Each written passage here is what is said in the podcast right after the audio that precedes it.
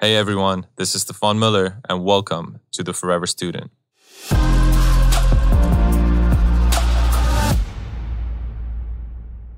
He is a cancer survivor, a health educator, and entrepreneur. After several hardships in his life, his mission became clear to help create the next generation of healthy humans. I've been consuming his content for a while, which you should definitely check out as well. And then I reached out to him a few days ago, and we're sitting next to each other here in Dubai today. Dave Catudal, thank you very much for being here, and welcome to the Forever Student. Thank you. I love how you said my name. Spot I- on, spot on, by the Yeah, way. yeah. We rehearsed this before briefly. Nailed it. Nailed it. So I touched on it a little bit, but could you tell me a bit more about your mission? Yeah. Um, wow. Okay. So my mission, it sounds grandiose, but like, like you said, the next building the next generation of healthy humans, and that really is my mission. Um, I think it's so important right now for for people to step up and educate about the truths of the health industry and how to really take back control of your health. So, like, it, it, that is my mission, and I do it in various ways. But um, I, I do like taking a stand for helping to be a part of building the next generation of healthy humans. So could you tell us a little bit more about like the specific things that you focus on and you know how do you particularly help your clients? Great question. Yeah. So, the core of what I do is teaching self awareness and giving people the tools to take back control of their health. And that really is what it's about taking back control of your health. So, I really feel like right now, most of us have outsourced our health and we've completely forgotten about our ability to protect ourselves. You know, immune system's a big subject these days. And we're just at a point right now where most people simply don't trust their own bodies. And I do what I can to help people trust their bodies again. Where did this interest stem from? Like where did it come from? Uh, that's a yeah, it's it's a lifelong. You can call it an obsession. You know, my family. Uh, you, you touched on the fact that I'm a cancer survivor, but I grew up in a family where my younger brother Phil, when he was four years old, he was diagnosed with leukemia. And he, I remember we were at Disneyland and every kid's, you know, going wild. Yeah, I'm at Disneyland. And he's like sleeping. And we're like, hey, you don't sleep in Disneyland. Something's wrong. And uh, took him to the hospital and found out, like, you know, dramatically off with his white blood cell count. And then, bam, found out he had leukemia. Previous to that, there was no health issue. Like, my family's really healthy, right? Um, he survived and he's a celebrity trainer now, like just crushing it in LA, inspiring people to live healthier as I am. And it's a beautiful mission. But after he was considered cured, he was nine years old. So he fought leukemia for five years. It was, it was rough. Um, and then my father was diagnosed with a very rare form of lung cancer, non smoking lung cancer, which spread to the brain. And he died within a year of his diagnosis. It was crazy. Uh, like literally healthiest guy I've ever met, right? Took his lunch hours and ran uh, lift like he looked like a Spartan warrior, just like peak shape, and cancer just just got him. You know, it, it was just a shocker. And he died when I was 17, and then when I was 23, I got cancer, testicular cancer. But that's where my journey really started because I was I declined chemo and radiation, right? And the doctors were Why? uh, I, I laugh there just because just thinking about the doctors um, insisting. Uh, so why did I choose no chemo radiation? Two reasons. One, uh, and to, to be like brutally honest and vulnerable here, I was terrified of being sick, and I knew because I didn't when I had cancer. When I found out I had cancer, I had pain, but I didn't feel sick, right? And I so we we did the surgery, right? They took out, they removed, you know, a testicle and almost a testicle and a half with all the biopsies of the other one, and um, yeah, and then I I I was told that the cancer was mostly gone, you know, but they suggested to for preventive, let's do a few rounds of chemo and radiation. And I said no. I I, was terrified of being sick, you know, um, looking sick, going bald, and here's the here's the most important part is I didn't want my family to find out. So I hid cancer from my family for years. We've been through enough cancer, Yeah. right? I mean, brother, father, you know, like it, it was, it, we, we're traumatized as a family. Like we don't show it on the exterior, right? But there's scars on the inside. You know, like we're all an extremely healthy family still, uh, but that definitely left scars. So being sick is something that I avoid. Which what I mean by avoid is I have made it my mission to fortify my system and to find mind like healing of the mind, healing of the body, and teaching that. So that's that's really where the mission became, or the obsession, I should say, became a mission. And how did you go about educating yourself, and and then what did you do? Uh, how did you start teaching what you found? Yeah, great, great question. So I, I mean, look, my father died when I was 17. I was uh, pardon my French, but I was a head teen for the next two years, drinking and smoking and, and, you know, the whole bit. Destructive, basically, like just mad and destructive. Turned things around when I was 19 and right away became a personal trainer. And personal training led to nutrition. And nutrition led to, I, I briefly went to university for kinesiology. I really, I was obsessed with the science of the body. And then I realized I didn't want to study kinesiology and I just went rogue and started studying everything I can, like on my own. I ended up going into diagnostics. So I'm, I'm a trained functional diagnostic nutritionist, which means I interpret lab results. And, um, and the blood just, yeah, so blood work talks to me. So that's one area that I really focus on. And yeah. why specifically that?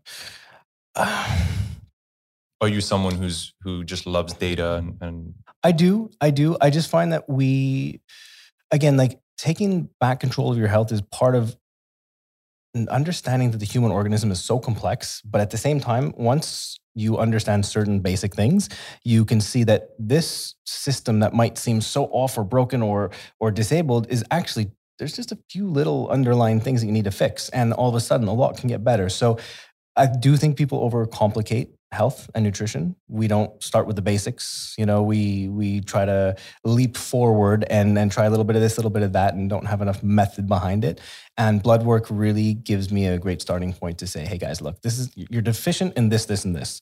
By boosting this, this, and this, you're all of these symptoms that you're feeling are gonna can go away. So yeah, for me, it just gives us a really rock solid starting point. Yeah. Mm. And when you look at helping your clients, maybe we can go into like a particular example of like what that looks like. Like what are the things that you particularly look at and uh, you know how do you go about implementing change? Right. Great question. Um because implementing change is is really it's tactical but that's that's a mindset right? So i the tools that i use like i focus on gut health I focus on inflammation. I focus on uh, metabolic health and hormone optimization. So, those four pillars right there allow us, myself, and who I'm working with to really feel like everything is comprehensively addressed and that we can make massive changes. You know, it's, it's not just, of course, you know, you get the nutrition, the, the nutrition always plays into that. The lifestyle changes always play into that. But you really need to look at these four pillars. And that's how I've seen the most successes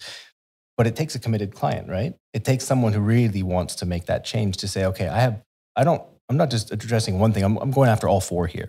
But that's where the real magic happens. Can you repeat the four pillars? Yeah. So gut health, inflammation, which really do come hand in hand, um, and uh, like metabolic health, which is a big subject, but essentially it's it's your cellular health, like getting more antioxidant antioxidants in your diet is a good example. Uh, like it, it's actually quite small things, and supplements play a part in that and then the um, and then hormone optimization because that's absolutely crucial. And so I've been on testosterone replacement therapy since I was 23, right? So mm. I so I had the testicular cancer. They they removed the machine, and my body doesn't produce adequate levels of testosterone anymore. For the first two or three years after that experience, I had such a roller coaster of like you know, taking the wrong types of testosterone, you know, which were medically prescribed to me, trying all these different things, and my my estrogen would fluctuate, and then my progesterone. Would, it was I had to really become my own guinea pig and discover that just one hormone off can change everything, and it can also change your change your cholesterol, and it changes your liver values, and it changes what nutrients you're absorbing. And and again, I'm thankful for this experience because now I can help people more. But uh, yeah, th- those are the four pillars that I have discovered that we can make the most significant change in your life when we address all those. Okay. So there's a lot to dive into. Sorry, for everyone listening, I'm a big nerd, right? So yeah, the simpler you keep the question. Yeah, no, and we're gonna we'll nerd out a little bit. Mm. Top line nerd out. I like it. I think we you mentioned supplements, so I Mm, think that'll that might be a good starting point. I've been taking supplements ever since I can remember, simply because my mom was uh, the person who was like, "You need to take your vitamins." Healthy mom. Yeah, I like very that. healthy mom. Go mom. And no, but we're talking like you know six different supplements a day, from the omega threes to the Mm. vitamin C's, vitamin D, and and whatever else. So for me, it's been sort of a habit. And then I started doing my own research Mhm, around mhm. what is it that we actually need, Mm. but more importantly, like how do we find good quality supplements, right? Because what I've heard a lot of the time, and even people on this show that say, you know, there's a lot of brands that are it's essentially expensive pee right? Where you just pay X amount of dollars per. Um, Definitely. yeah. So, Yeah. so I think the first question to you is, Mm. How do we go about differentiating what is a good supplement versus not? And then we can start talking about like what are the ones that we actually need. I like that. That's that's a really that's an important question. And so here's the thing. So supplements, a lot of people put up a guard right away when they hear supplements. And and I understand that. That can come from a variety of reasons. And one is just this mistrust in the industry because and and the supplement industry has done it to itself. And so I own I used to own a supplement company that specialized in metabolic health and, and inflammation. Working on a new company right now with some incredible partners.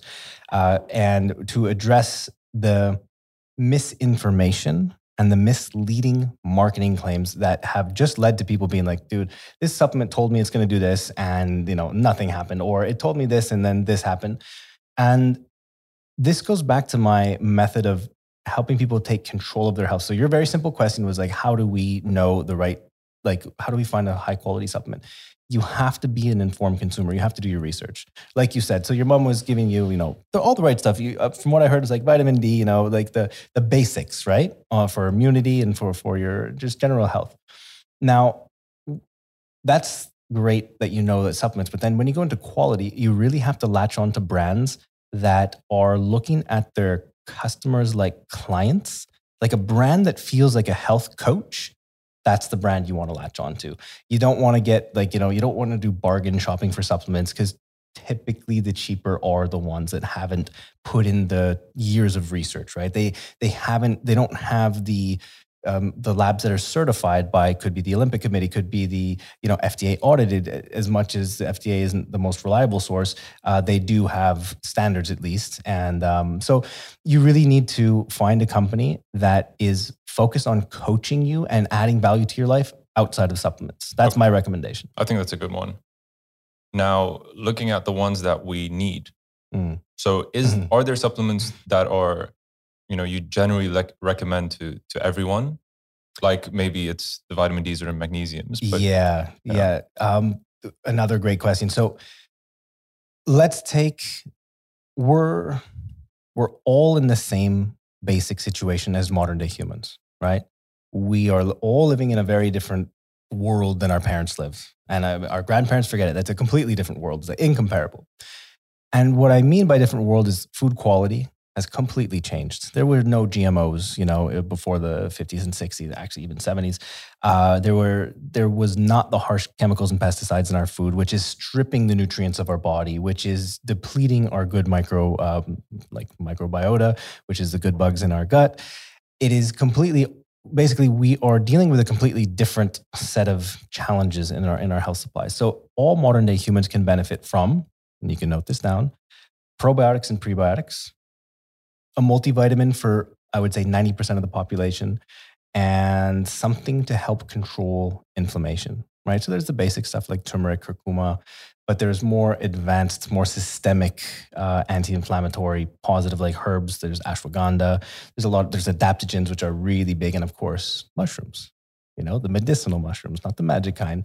The uh, mushrooms that have like super high levels of antioxidants and special uh, micronutrients that just fight inflammation on a systemic level. oh my god, so many questions. I sorry guys, yeah, load. So- so first question: prebiotic versus probiotic. Mm. What are they, and what is the difference? All right, so let's look at so a prebiotic is like fertilizer for probiotics. So prebiotics come, prebiotics and probiotics both come from food, right? They're the probiotic being it's actually good bacteria. The prebiotic is going to create good bacteria. So let's break that down. Let's say you're eating a high fiber meal, right? And do you know what resistant starch is? Go ahead. Okay. So, Go into it. All right. So resistant starch is a type of starch that resists digestion in, in your like small intestine, right? So it's it starts to ferment in a positive way and creates this is a prebiotic effect and starts to fuel your probiotics. So we need more foods that have these prebiotic fibers. Now, most vegetables do, legumes do, and um, and you can take prebiotics as a supplement. In fact, I do every day. So just a prebiotic fiber um, powder, basically added to my shakes. So they're both important. I can't say one's more important than the other, but you want prebiotics definitely through your nutrition. I would say it's probably less of an important supplement and more important for you to supplement probiotics, but that really does depend. Some people it's more important the other way, but you want to eat your prebiotics to create probiotics. I would rather people do everything naturally through their food the problem is we're just not there right now. You know, we, we need more help than that. We need some supplementary help. Why do you think we're not there? Is it an education thing? Uh, yeah, it's well. The, okay, one of the problems is it's way too easy to get bad food. It's if you're not shopping organic, and I don't want to sound like one of those guys. Like, I don't want to sound like I don't want to freak anyone out, but like the food supply is in a mess. It's in a messy state right now. And if we don't, again, this all comes back to helping you take charge of your health if you're not shopping organic, you are definitely taking in pesticides and herbicides and glyphosate. Now, our body is amazing. It it can detox, it can handle a certain amount of these, these compounds. But why I'm so focused on helping to be a part of those who create the next generation of healthy humans, because the way we're going right now, it's going to be messier in 20, 30 years from now, right? So I'm seeing more autoimmune disorders in the last three to five years than I did the whole 10 years before that. I'm seeing definitely more cancer. My goodness, cancer, not just my, I'm seeing families, other, just people who are seemingly healthy getting cancer left, right, and center. Uh, thyroid disorders. I've never seen so many thyroid disorders. And if you look at all of these issues, this is a cellular issue. This is a communication issue between the immune system and the body that is dysregulated, and a huge culprit of this is just our really shitty food supply. So, you know, hope that answered the question. Yeah, 100%. I think one more question on supplements before, because I would love to get into nutrition. Hope everyone's not checking out like this guy's no, dark, man. I'm out. I think you know people need people need to hear this, and I'm sure Amen. people love it. Amen. And you're doing a great job of simplifying as well, which is good. what are some supplements that you're currently taking or that you're interested in that you know might not be on the more commercial radar. Mm. all right so i will give you i'll give you two answers to that. Well first is and i kind of missed one on the other like the essentials. One thing because when i analyze blood i see that most people let's say eight out of ten people that i analyze over any given week is is dehydrated is chronically mild dehydrated so we we most everyone almost suffers from low grade inflammation, which low grade inflammation basically means like your whole system's on fire a little bit. You know, it's it's not like a massive swelling, and it's just like your whole system's on fire a little bit, and that depletes your immune system because your immune system's rushing around trying to put out all these fires. So when you get a virus, you know, coming in, your body's like can't deal with you right now, putting out fires, and that's how we get sick. So with inflammation, uh, sorry, with uh, hydration, it's very much the same. A lot of people are depleted in the minerals. So there's potassium, there's calcium, there's magnesium, there's phosphorus chloride. Uh, and we need all of sodium, of course, and we need all of these electrolytes in a proper balance, or else we're going to be suffering from brain fog, energy issues in the afternoon, sleep issues, even. And with long term, it can trigger um, like complete disorders, right? It can, it can actually turn its, your immune system on itself from being dehydrated for too long. So that's not a nerdy, like secret supplement, but it is one of the most overlooked supplements electrolytes. So, guys, you got to stay hydrated because the water we're drinking right now is depleted. Like tap water, bottled water, it's, it's like triple filtered, ozone, ionized, and by the end, you, you have nothing left. So, that is probably my secret weapon. And it sounds so simple, but electrolytes. And do you, so, so for instance, I take Himalayan salt with Great. my water Beautiful. just once a day, like Mm. in the mornings, just to like of- little pinch, just yeah, just to jumpstart the hydration process Sure. or the rehydration process. right. Are there particular products that you can think of outside of just water to look at increasing electrolytes? So yeah, and so sodium in your water is one of the best ways to instantly boost what is arguably one of the most important um, electrolytes, sodium, right? That controls the fluid balance in the in your cells. It basically having the right levels of sodium will create the right levels of hydration in every different part of your body. That's very important. But if you have too much sodium and you don't have enough potassium in your diet, you're going to create an imbalance. And all of a sudden, your body's going to have to pull potassium from places that potassium shouldn't be pulled from. And you're going to start suffering from cramps or brain fog. So if you're taking just sodium, that's okay. It's better than not taking sodium, like a pinch of sea salt. But you also have to say, okay, I'm giving my body extra sodium. Am I getting extra potassium as well? Or am I creating more of an imbalance? So, to all those, especially athletes who are, are dumping in the sodium, it's good because you're losing the sodium in your sweat. But if you're not also getting high levels of potassium, you're going to cause problems. Okay. Yeah. And what's the second supplement that you were going to mention? Yeah. So unfortunately, it was just taken off the shelves all across America. Um, it's NAC, N acetylcysteine. This has been a huge um, benefit to myself. So, have you heard of NAC? No. Okay, so NAC is a very geeky but very simple supplement that boosts our natural glutathione production. So it's it's a detox basically. Uh, I don't like that word typically, but it's more important now than ever, right? So anytime we have pathogens in our system, which is constantly or high levels of inflammation, we have a lot going on in our system that is to some degree toxic. We need a pathway to get this out. Our body produces glutathione, which is our master antioxidant, which handles these. But by taking NAC, we're amplifying our glutathione production. So we're cleaning out our liver at a more efficient state. We're keeping our organs clean. And it has also very big benefits to the respiratory system. So now, in the time of COVID, NAC is one of the most important supplements that probably nobody knows about. Well, very interesting. Yeah, big, it's really good stuff. Yeah. Other than that, I would say I've been turned on to chaga lately. Can you tell me more about chaga, what it is, what it's done for you, maybe particularly? All right. So as of today, it's been about eight days that I've first started this like very deep brew chaga uh, tea. And now reishi, so all these different mushrooms, right? There's turkey tail, there's reishi, there's there, there's a lot, right? I'm not going to name them all, but they all have specific purposes. Some are used as nootropics, like brain boosting, focus boosting.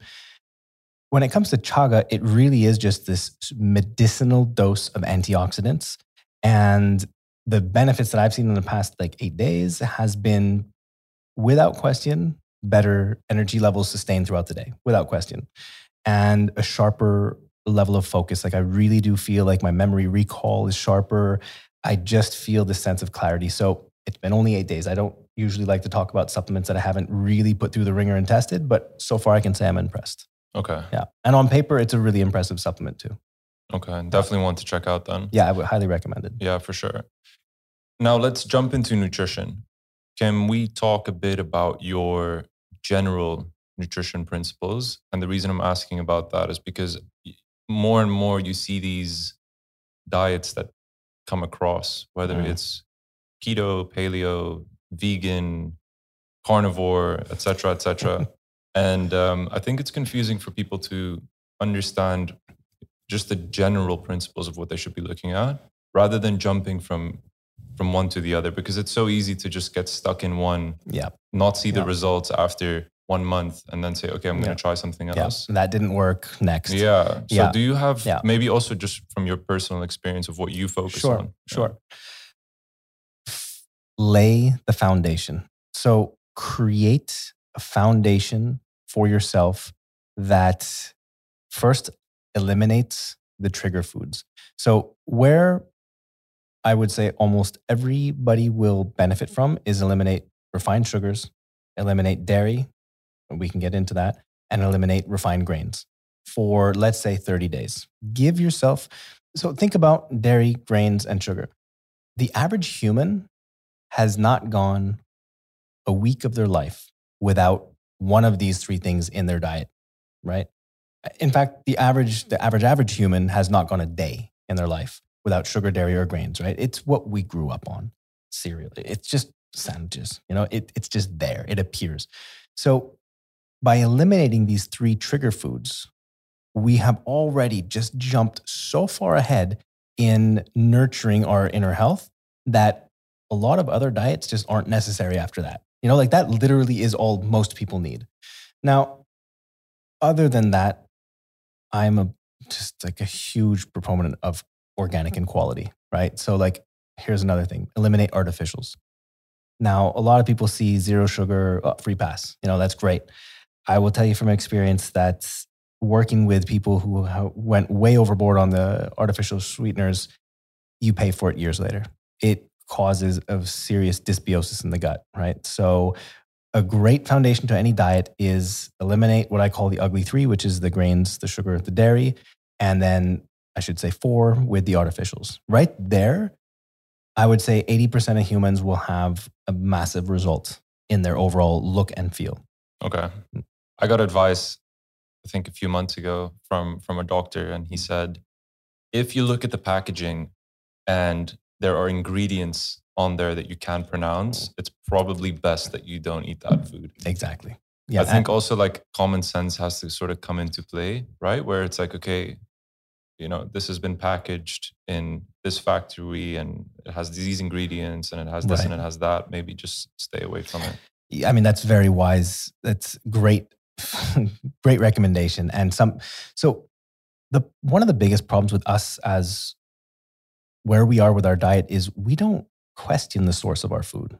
We have no idea where the source of our food came from. Like we don't, most people don't know what a garden looks like anymore, right? And that, right, it, it's tragic, but it's just the reality of what we live in. And so, my, my, what I, what I just urge people to, to experience is follow your food back to the source. It might be hard. What I mean by hard, it might be you don't want to see it sometimes, but sometimes what you need to see to say, my God, I'm putting that in my body. So again, going back to like the what I really try to do is empower people to take back their health. You can't take back your health if you don't know what the source is of your food, you know, of your water, of all these different things. Like we need more control over that. And once we have more understanding behind it, we start to make better decisions because it just becomes intuitive actually. So yeah, quality starting by looking at your labels, be label smart, read and if you see you know, ingredients that have either numbers beside it and behind it, like FDC blue number 15.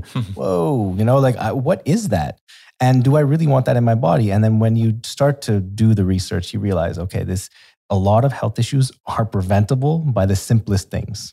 Are there particular foods that you always have in your fridge or usually have in your fridge? Okay, great question. I love I love turning it on to me, right? So because it you have to in, in doing what I do, you have to live by example, right? And I really feel like um, there are certain things that I've been doing for so many years that I can definitively say that okay, this really does work. So one of the first things, again, let's I'm going to turn it around on you a little bit. You ask what is in my kitchen. I'll tell you in a sec, but I'll tell you what's not in my kitchen. You will not find vegetable oils so that's canola oil, soy oil, corn oil, all the. So canola oil, I need to talk about that. If you guys, whoever's listening, if you have canola oil in your house, just throw it away and replace it with olive oil. Canola oil is highly inflammatory, very bad for our insulin hormone. Where there's new studies coming out where this is a trigger to a lot of people's autoimmune. It's a mess. So basically, the only oils you should have in your house is olive oil and coconut oil. That's basically it. Butter, sure, fine, no issues but nothing of the vegetable sort. It's really bad for inflammation.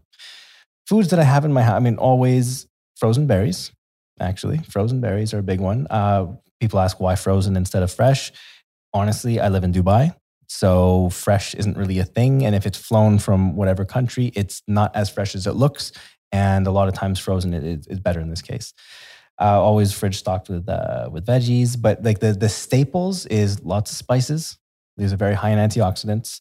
Um, and I always I do have whey protein. That's a staple of the kitchen because it's a meal on the go anytime, and which I put in my prebiotic fiber with the frozen berries. It makes a perfect meal on the go. That's pretty. That's that's the basics. That's the foundation. Why whey protein and not vegan protein? Good question. So I I was vegan for four years, uh, pure 100% vegan for four years and then vegetarian for a couple years after that. During that time, I can say that I not I can't say like I wasn't in the best health, but I definitely had more gut issues, right? So the the plants, the high phytic acid are triggers to to gut issues, right? It, it's they're they're anti nutrients. So now I'm on a pescatarian diet uh, and whey protein. So back to your very simple question is whey protein actually has immune boosting properties that vegetable protein does not. It has more glutamine, which is gut building. Uh, and it is just more bioavailable. So, like, let's say you have a 25 grams of whey protein, whey isolate, you're going to absorb about 22 grams of that. If you have 25 grams of plant protein, you'll be lucky to absorb maybe like 18 to 20, even if they're complete proteins, right? And it is a little bit more inflammatory by nature. It doesn't matter who it's in, it's a little bit more inflammatory. So, I tend to lean towards whey protein, but it must be grass fed cannot have artificial sweeteners, no sucralose, no acesulfame potassium, no aspartame. Okay, that makes sense. Yeah. Keep it clean. Keep it clean.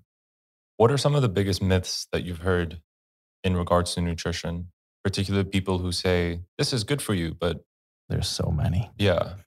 Give me like the ones where maybe you feel the listeners would benefit most from from going against those. Sure, myths. sure. Um, okay, so one thing is that so all fat is equal. Myth. All fat is not equal. There are vast difference between what different fats do in your body. This is why I'm so adamant about cleaning out the vegetable oils or the margarine, worst invention ever, uh, and basically in, enforcing or, or reinforcing the natural, you know, the unrefined, like butter is so much better than margarine, by the way. There's so I do think that a lot of people got so afraid of fat that they just said, okay, all fat is fat and we're just going to leave, we're just going to keep it low basically. Or if you're keto, this is actually a, a bigger problem for a lot of people is that anything goes with fat, right? The bacon, you know, whatever it is that's fat is good fat, which is not true. So you see a lot of people drop weight on keto because they're managing their insulin hormone, cutting carbs they've never done in their life, but then they're getting crazy inflammation levels. Like when I read blood on some people who's doing dirty keto, it's ugly. It's it's it's actually scary. So one myth is that all fats are the same, and they just are not. Okay, that's a good one. Yeah. Another question on this is you're talking about blood and blood results how do we or what do we particularly test or what kind of tests should we be taking on a more regular basis? Because i feel like uh, everything should be data based right? Like we because another thing is like not every diet works for every person. Uh, there's some vegans that are thriving, some are not. Absolutely, there's 100%. some carnivores that are thriving, and, and, and there are. I've I've met some. You know, like so. Just to stop you on that, like the, to a diagnostic nutritionist, or I think to any even like clinical nutritionist or almost any nutritionist, the concept of the carnivore diet seems absolutely ridiculous, right? But we're seeing so many people get results on it, and what that is, it's very simple. So what that is is that you're removing all of the inflammatory triggers that are the you know the plant proteins, the refined this, the sugars, the so you're just, it's the ultimate elimination diet. That's it. So it's not that that's a great diet. It's just a great reset to find okay, there's no more triggers. Perfect. Now we can start introducing food. So, um, I got off topic. So the the blood test piece. Ah, the blood yeah. test. Yeah. okay, there's a lot of geeky numbers that I, I'm not going to start like saying out, but first you can't and you, what you said about data is you can't change what you don't know right? You just can't change you can't adjust what you don't know as a baseline. So we need to peek inside you know like imagine you drove a car and never changed the oil. Things are going to start to break down right? So you got to clean the oil but you can't what kind of oil do you need? You have to read the engine label you have to read the labels right? So we need the data of what's going on inside and the general is like cbc complete blood count your liver values your lipids which is your cholesterol Uh, and your triglycerides and your you know your kidney function and i would definitely thyroid.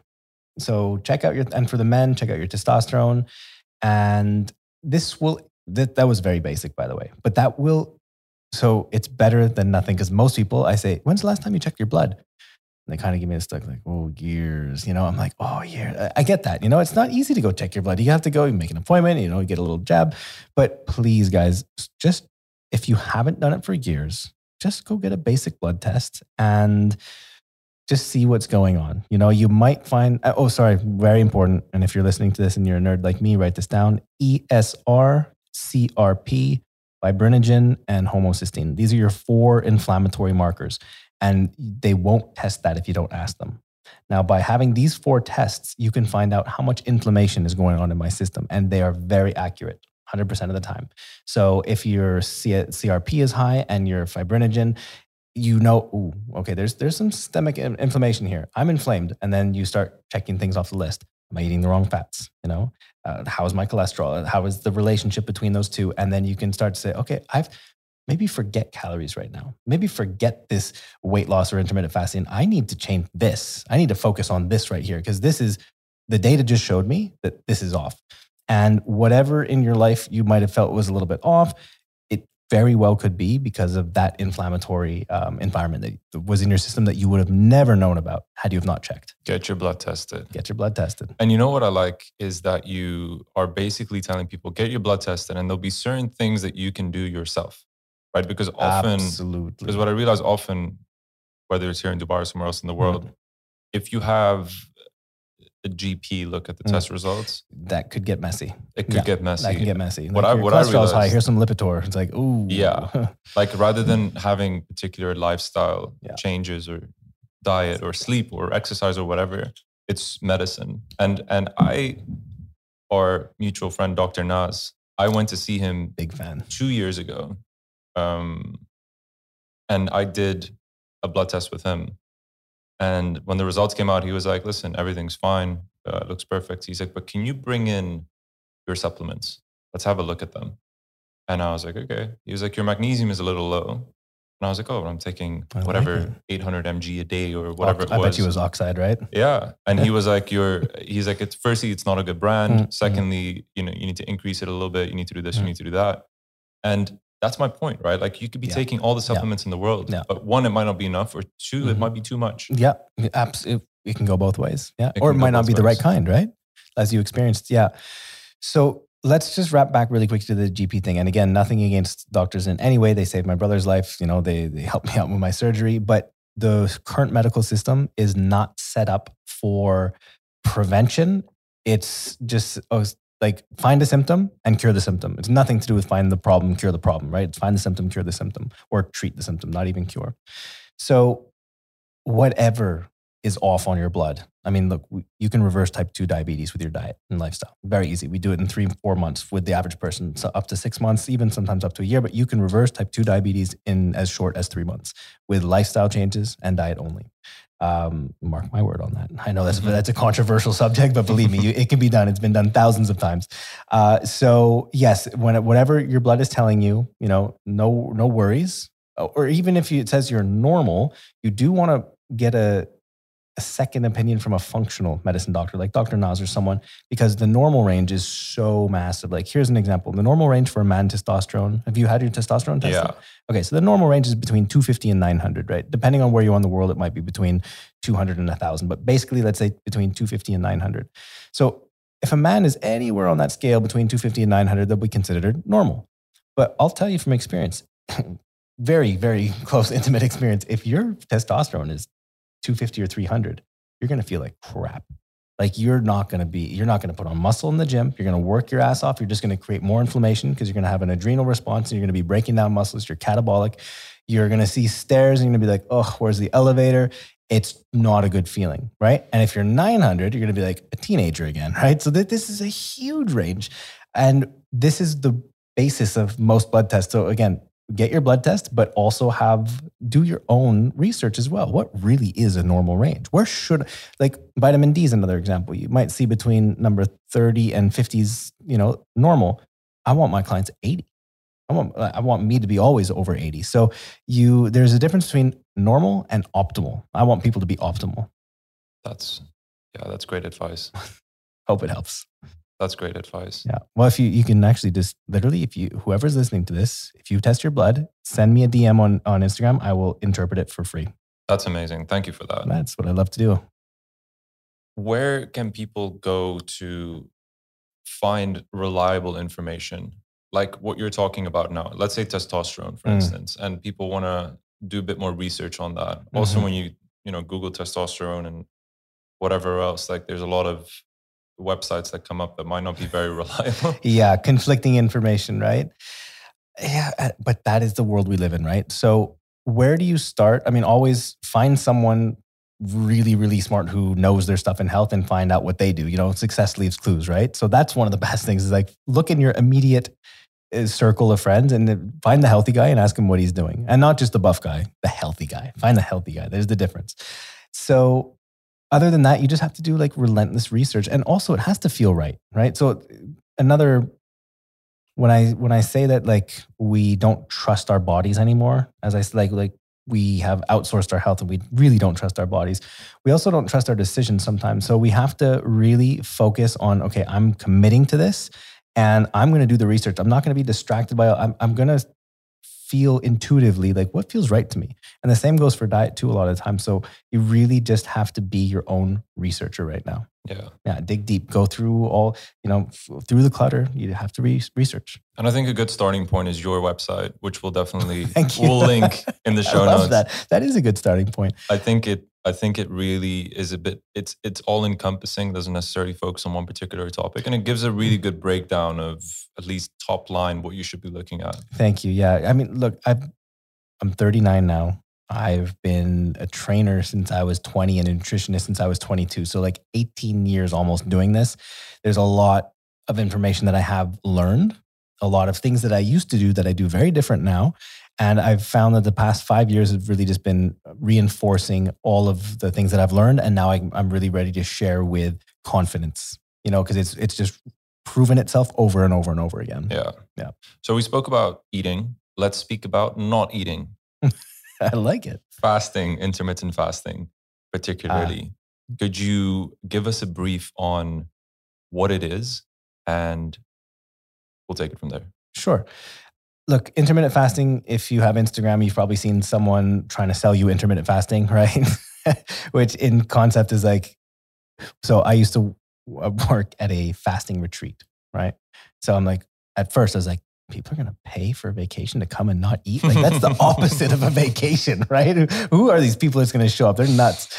Uh, but I, I started, I understood it. So from, so when I was dealing with my cancer and, I, and it declined chemo and radiation, I had to get very creative with my immune system, right? So um, ketosis, actually, I was, I did ke- like clinical keto for like almost two years and fasting was a huge part of that, right? So lots of fasting. And intermittent fasting is to put very simply, it's it's obviously like timed eating. You eat through only a certain window. Most people can consider eight hours, right? So you're not eating for about 16 to 18 hours, give or take. And there, it's a beautiful concept because most of us have forgotten what real hunger is like.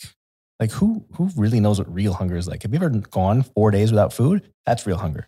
You know, in, if you if you miss lunch and you're starving before dinner, it's not real hunger, right? That's your blood sugar playing tricks on you, saying like, "Oh, we've never gone eight hours without food. What's happening? Are we going to die?" So, intermittent fasting is a great way to recalibrate that hunger switch, and I think everyone needs to try it at least. Do I think everyone needs to do it for a long time? No, it's not the right prescription for everyone, especially women with thyroid issues. We need a little bit of insulin in their system to produce more T3 and T4 hormones. So it's, I do recommend everybody try it. And if you're like, oh, this is not so bad, like I, I can do this, fantastic. You are a candidate for intermittent fasting. But if if it's grueling and you're like, oh my God, I'm dizzy and I'm like my blood sugar, and then it's not the right thing for you. Or you need to, that's a diagnosis. Oh, something's wrong. You can't intermittent fast. Your body was designed to intermittent fast. You know, they didn't have fridges, you know, thousands of years ago. Like our our DNA, our metabolic system was designed to go extended periods without food. So if you can't, there's a problem. Okay. Do you do it consistently or you know, do you take breaks from it? I definitely I don't do it anymore right now. Um, I've I love breakfast. I love dinner. And between those is barely enough time to intermittent fast. So, uh, look, if I I go through different phases, and I I actually advise my clients to do the same, right? That you can't be, you know, like playoff ready all year round, right? It's exhausting. So intermittent fasting, again, if it comes naturally to you, if it's if you don't like breakfast anyways, and you have dinner at 7 p.m. and then you know your next meal is easily 11 or noon or one, fine, perfect. You are intermittent fasting lifestyle ready. Uh, but me personally, it's I actually have found that if I like to train in the morning, and my rule for intermittent fasting, and for anyone listening, is if you're intermittent fasting and you're training, you must eat within an hour of training because if you don't, your inflammation is going to rise, your cortisol is going to rise, and you're going to cause yourself adrenal stress. So that is a, that is a limiting factor for me. If you train in the morning, you must eat. Okay, that's interesting. Yeah. Yeah. One of the things I also realized with intermittent fasting, and this is just my thinking, is that when you do it for a year straight without any breaks, I think it's less effective than whether you maybe do it with breaks in between.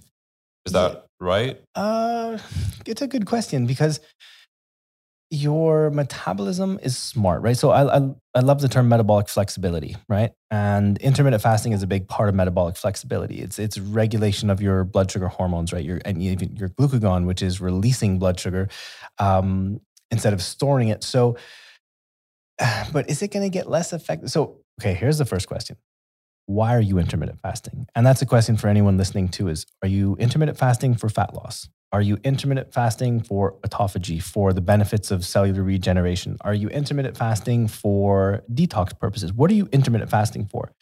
And I think once you evaluate that, then what protocol you are like, is this for life or am I going to do it so also intermittent fasting means different things to different people. It could be you're only you, you have a 24 hour fast on the weekends you know? So it really is different for everyone. And i think that if you're intermittent fasting seven days a week and with the same window i'd say yeah give yourself a break. Switch it up. Yeah. switch it up. Because the body gets smart quick right? Our body loves rhythms. It becomes very efficient with rhythms. So I, I actually almost going back on what i said i do agree that it could become less effective because your body falls into a rhythm. It predicts what's going to happen. It says, okay, you're not going to feed me between this time and this time. I'm going to hold on to this meal. I'm going to get, you know, and, and it, the body's smart, man. Yeah that, yeah. that was exactly my thinking. Yeah. What you just closed yeah. on. Yeah. If someone wanted to start today and, you know, we've spoken about several methods to, to get into it, but what's sort of the most accessible one to give it a shot? As far as intermittent fasting goes. Yeah I would say the simplest way is skip breakfast, right? Because again, a lot of people dinner's family time, right? It's not or or dinner's business time, right? So when I, will I'll just speak from my own experience and working with clients as well. When we say, okay, you're going to eat lunch at noon, you're going to have a snack at four, you're going to eat dinner at 7 p.m. Repeat. That tends to be the easiest phase of intermittent fasting for most people. If I tell someone who's new to intermittent fasting, okay, you're going to start skipping dinners, they're going to be like, oh, well, that's, I mean, that's family time. What do I do? So I just say, look, can you skip breakfast? Most people can. So that that's where I start. And also think there's a difference between like waking up and being hungry versus going to sleep hungry. Right. Mentally. Right. Yeah, you're right. It, it, especially if you already have sleep issues and, and your mind is already chattering, then you're just going to be thinking about food. Yeah. However, so I love that you just said that. I would prefer people to go to bed hungry. That is your optimal time to detox. At night is actually your peak time to recover. That's where you want the biggest push of growth hormone. That's when it's a very critical time. There's a lot going on while you're sleeping. So I would prefer an empty stomach before bed, but for me, it's simply not convenient. Yeah. I stop eating, I think three of three and a half hours before I sleep. Perfect. And honestly, it's just if I if I eat late and go to sleep, I mean your body's oh, it's working a bad night, isn't all it? night, right? Oh yeah, no, it's it's an ugly night. Yeah, yeah. I never get good sleep if I do that. It happens from time to time, you know. Uh, and you you always are reminded like, don't do that again. Yeah, yeah. Your body does not want to digest overnight. It wants to upregulate its cellular regeneration. It wants to clean out the liver. You know, it wants to burst its growth hormone and testosterone. It does not want to digest. If you do eat a bit later on, and let's say you're starving and you just want like a late night snack mm-hmm. that's relatively easy on the body. Do you have any recommendations there? Optimally, nothing that's going to upset your blood sugar too much. So, so really good question because there's there's two sides. So my clients who don't sleep well, especially those who are low carbers, they will sleep better from having a little shot of carbs before sleep. With carbs, you have blood sugar. Blood sugar will stimulate a little serotonin release. And that will trigger a melatonin release. And all of a sudden, you'll sleep really, really well. So, for some people, a little shot of carbs, like a little bowl of oatmeal or a little bowl of even, even like rice with some lemon or something, or whatever you put with your rice. Uh, but I wouldn't have how, like heavy digesting proteins. Then there's the other side. I don't know if, if you were following like the. Do you ever heard of Get Some Ice Cream? No. Okay, this was Dave Asprey's recipe way back. Like when Dave Asprey first started his like biohacking, like I remember Get Some Ice Cream was like, I think I heard it from Tim Ferriss. Six full eggs. No, six egg yolks. Six egg yolks, like half a stick of butter, two tablespoons of apple cider vinegar, and two scoops of whey protein, all mixed up. It's a fat bomb frozen. It's delicious. It'll shock you how, how delicious it is. And you have like two spoonfuls of that. And because of the high density of saturated fats, you get an extra testosterone because by the way cholesterol builds testosterone right so without cholesterol in your system you cannot build testosterone that's science so by having this shot of high saturated fats before bed you're amplifying your testosterone production and it works. Wow. Yeah. I love that. Get some ice cream. I'm going to try that. I haven't heard, I haven't said that for years. When is the last time you do you have it often or No, I haven't had it for since I was in the detox resorts like uh my god, 5 years ago. Really? That's why I haven't I'm making it tonight it. though. Yeah. now I know what I'm doing tonight. I like that. Okay, I want to transition into uh, a completely separate topic, which is stress and stress management. We're obviously going Big through topic. collectively a very difficult time. Mm. And um, some people struggle with uh, stress more than others. But I feel there's, let's call them coping mechanisms or Mm. mechanisms to uh, mitigate stress that are more effective than others. Mm. Just from a personal standpoint, what have you done to effectively deal with stressful events? Whether it's, you know, through COVID or just in life. Sure. Um, so what I've missed out in in this whole conversation was because you asked some really on point questions and how I work, and I come from a perspective that most illness and disease stems from stress, which stems from us being spending too much time in sympathetic activation, right? So sympathetic activation is our fight or flight. So a, t- a stress relieving technique that works is anything that brings you out of sympathetic activation. One of the best things, and I'm just so thankful it's a huge blowing up trend now, is breath work, right? So let's say you and I were having this conversation. Our brain right now is in beta waves, right? We're we're intellectually focused, right? We're kind of problem solving. We're we're we're not in like that artistic creative flow, right? Even though it is maybe a flow state, um, we're in like the border of parasympathetic sympathetic right but if you're in the office all day and you have you know deadlines and you have you know things that you have to perform perform perform the brain perceives danger so we're stuck in sympathetic activation i would say that the quickest way to reset your system and go into soothe which is parasympathetic which is rest and digest is box breathing it's my favorite technique for just centering you instantly and box breathing is a controlled breathing where you're inhaling for four seconds, holding for four seconds, exhaling for four seconds, holding for four seconds. It could be five, five, five, five. Could even go. I've heard of some people doing seven, seven, seven, seven. I'm happy with five or six personally. But what that does is just two or three rounds, which is 16 to 32 seconds or 32 to 48 seconds, is you you completely shift your system out of I'm in danger, I need to protect myself to I'm chill. Yeah. I can I can now digest. It's it's massive. And you become so present as well because So all of a sudden you're paying attention to what, what's in front of you. You're here yeah. because instead of being in the head, you're in the heart Yeah. Eh, or in the lungs. It- It's it's profound and What- simple and free. Free is It's a big free. one. Yeah. It's free. Breath work. I mean, for me, meditation has been Huge. my pillar, Yeah. basically. Yeah. And I realize it so strongly. Like when I miss my morning meditation or evening, uh, I do it two times a day. Mhm. I'm just a different, a different person. And yeah, and that so meditation tends to for some people put up a little bit of a wall. I know my mother's going to be listening to this, and she's so switched on to her health. She is the healthiest woman, like bulletproof, unstoppable, like probably six hours of exercise, like organic only, unbelievable.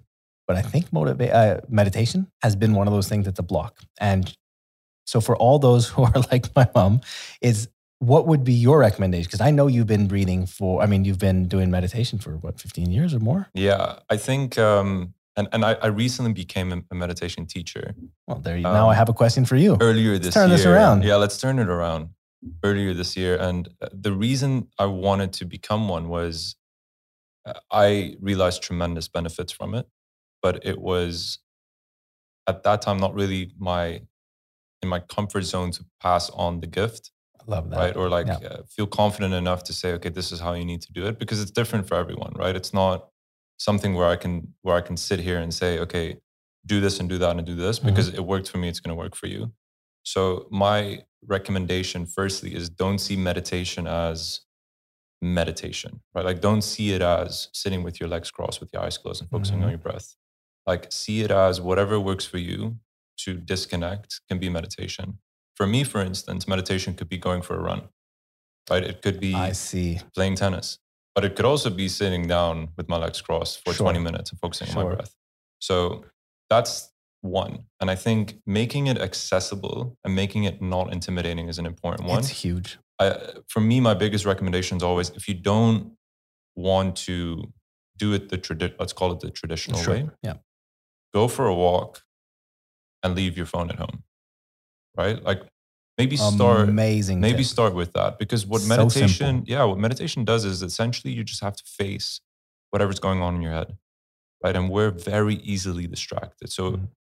and and and our distractions could be anything from watching Netflix to looking at our phone to having a conversation, whatever it may Mhm. be, rather than dealing what is going on in our minds. Like Mhm. whenever we have a tough a tough thought, immediately it's Instagram or immediately it's Netflix or immediately it's Good something point. else. Coping. Coping mechanisms. So and even in our day to day, like you mentioned, you know, if you're at the office, you're going to go from one meeting, then quickly checking your phone, then jumping into another meeting, then Mhm. quickly checking your phone, and then working on something.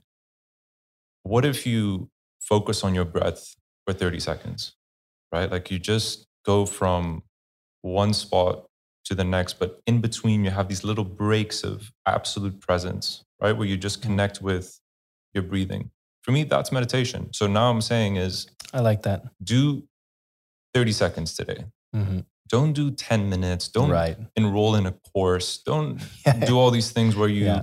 I'm not saying that it's not going to work, but I believe that building habits, you have to start with the tiniest possible access 100%. point. Make it accessible. Make it accessible, yeah. whether that's with working out, with sleep, but definitely with meditation is like start as small as possible. Mm.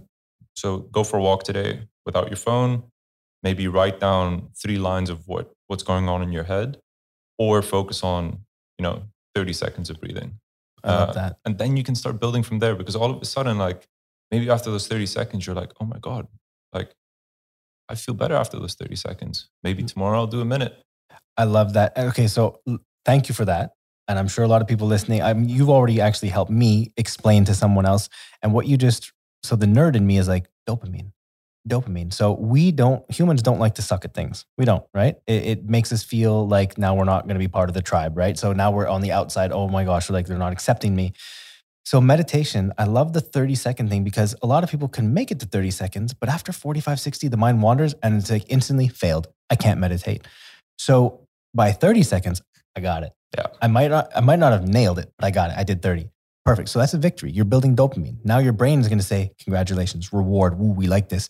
Now the next day, you maybe do 35 seconds. I love that. and that's really good. and a couple more things like you what you said so i prefer i mean everyone should prefer small victories over medium failures right so a small victory would be the 30 seconds Mhm. of breathing a Mhm. medium failure would be 60 seconds and you say i suck Yeah. afterwards Amen. Yeah. Um, and I think one of the cool things about meditation is, you know, I've been doing it for a very long time, but I still have days where there's so much going on in my head that I don't have a meditation session where I come out of it and I'm like, I feel like a million bucks. sure. I'll come out of it and I say, I feel like crap. Yeah. Yep. Right. Like Yep. I actually feel worse after it than I did before. Interesting. And that's completely okay.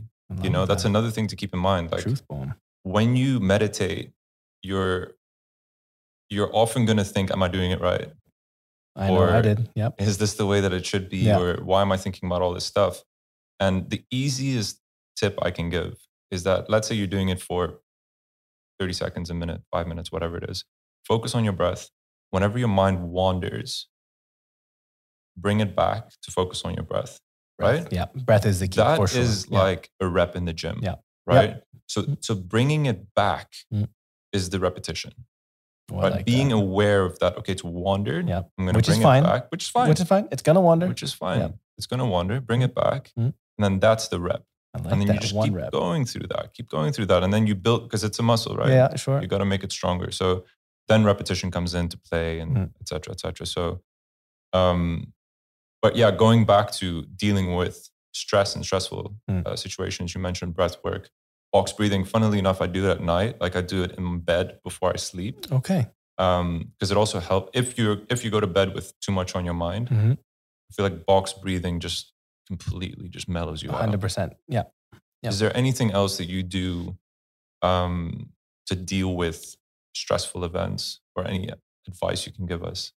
So yes, there's so your mental state and your body's physiology are, are closely tied, right? So there are, I mean, exercise is it's the simplest, but it is one of the best stress relievers because it's not just the action of exercising, it's actually a physiological response. Like you are changing neurohormones, you are actually building new neural pathways, you are building resilience against the next time you're stressed, you'll be less stressed. So I would say exercise is like the must do. So that that's one thing. If you're stressed and you're not exercising, you got to exercise. That's a very simple. Okay, I can tell you why you're stressed. It's because you're not letting this out. There's energy built up in your body and it's staying in your body, and that's toxic. So exercise number one. So breathing is the simple all day accessible tool. You don't have to have a gym membership. You don't have to get in the car and park and change. It's just there. So box breathing is number one because it's easy and accessible. Exercise is just non-negotiable. If you're stressed, you have to exercise. Um, I do. I'm trying to think of like what, what's what's a little gem. I I have to say, going back to the binaural beat. I'm sorry, the I just hinted at what it is. Binaural beats. so for I don't know how you feel about binaural beats, but I have felt that since I've been listening to binaural beats, which is going on several years now, probably probably four four to five years, it has helped me become almost immune to a lot of things that would be stressful. So, for example, if I'm in the office, I will, oh, I have my big Sony like noise canceling headphones and I'm listening to alpha wave or theta wave binaural beats. Usually for productivity, it's alpha wave. And I find that that is so soothing to me. I'm in my own little ecosystem that even emails that I'm dealing with, I'm just not that affected by what would be rising, bubbling up stress. So I f- personally love binaural beats. It's like my shield. It's like if I'm in a cafe and like I personally I don't want to listen to the radio. I don't want all these different things coming in. So I just have my binaural beats bubble, and I found that that's been huge for me. That's massive because that's advice that we haven't received, that I haven't heard of yet, Okay, which is fantastic. glad to pass that on. It look, it's worked for me. I have sent probably hundreds of clients different YouTube clips because because it's it's it's not well known binaural beats. And once you, but I will say, I would say probably 90% of people who try it, they, I get an email back like, whoa, that was deep. It could be a little annoying at first, you know, depending on what tracks you have, but I highly recommend if you haven't tried binaural beats, just uh, you need headphones, pop them in and just fly away. Okay, amazing. Yeah.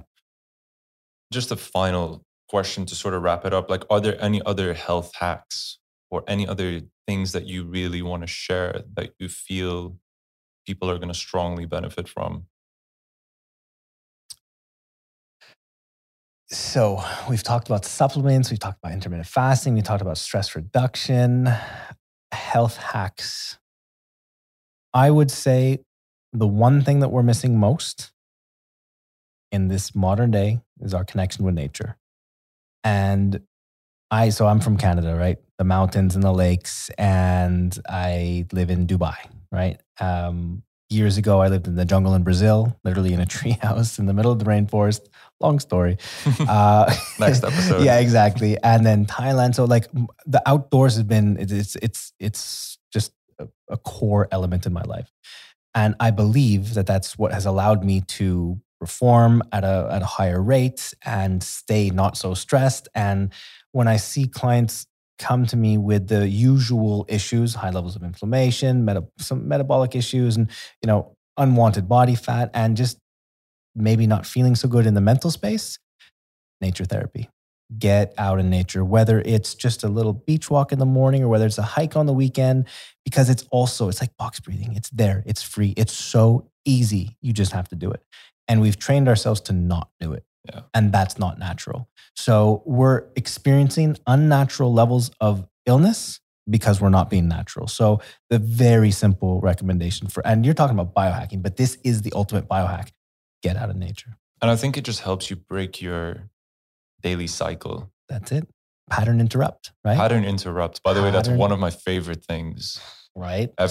So- oh, write that down, guys. Everyone listening, learn how to give yourself massive pattern interrupts because we're all hypnotized. Yeah. We're all hypnotized, right? And that pattern interrupts, like, whoa. And then all of a sudden you're like, oh, there's the matrix. Okay, good. Red pill. You know, it's, it's, yeah. I can't remember who like who told me about this first because you don't even have to think about what it means because it's so self-explanatory. Yeah. But it could be the simplest thing of like changing your route to work, right? Like driving a different simple. way is Yep. a pattern interrupt. It is. It is. Yeah. It, it could be very subtle, but the the the ramifications in a positive way are are profound.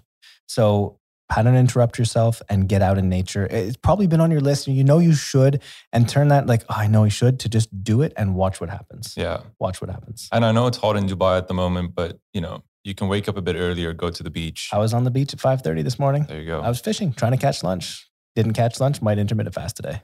yeah. Unsuccessful. Where can people uh, connect with you, find you online, find out more about you? Um, you know, at Dave Catudal on Instagram is where I'm most active. Of course, I have my website as well, davecatudal.com.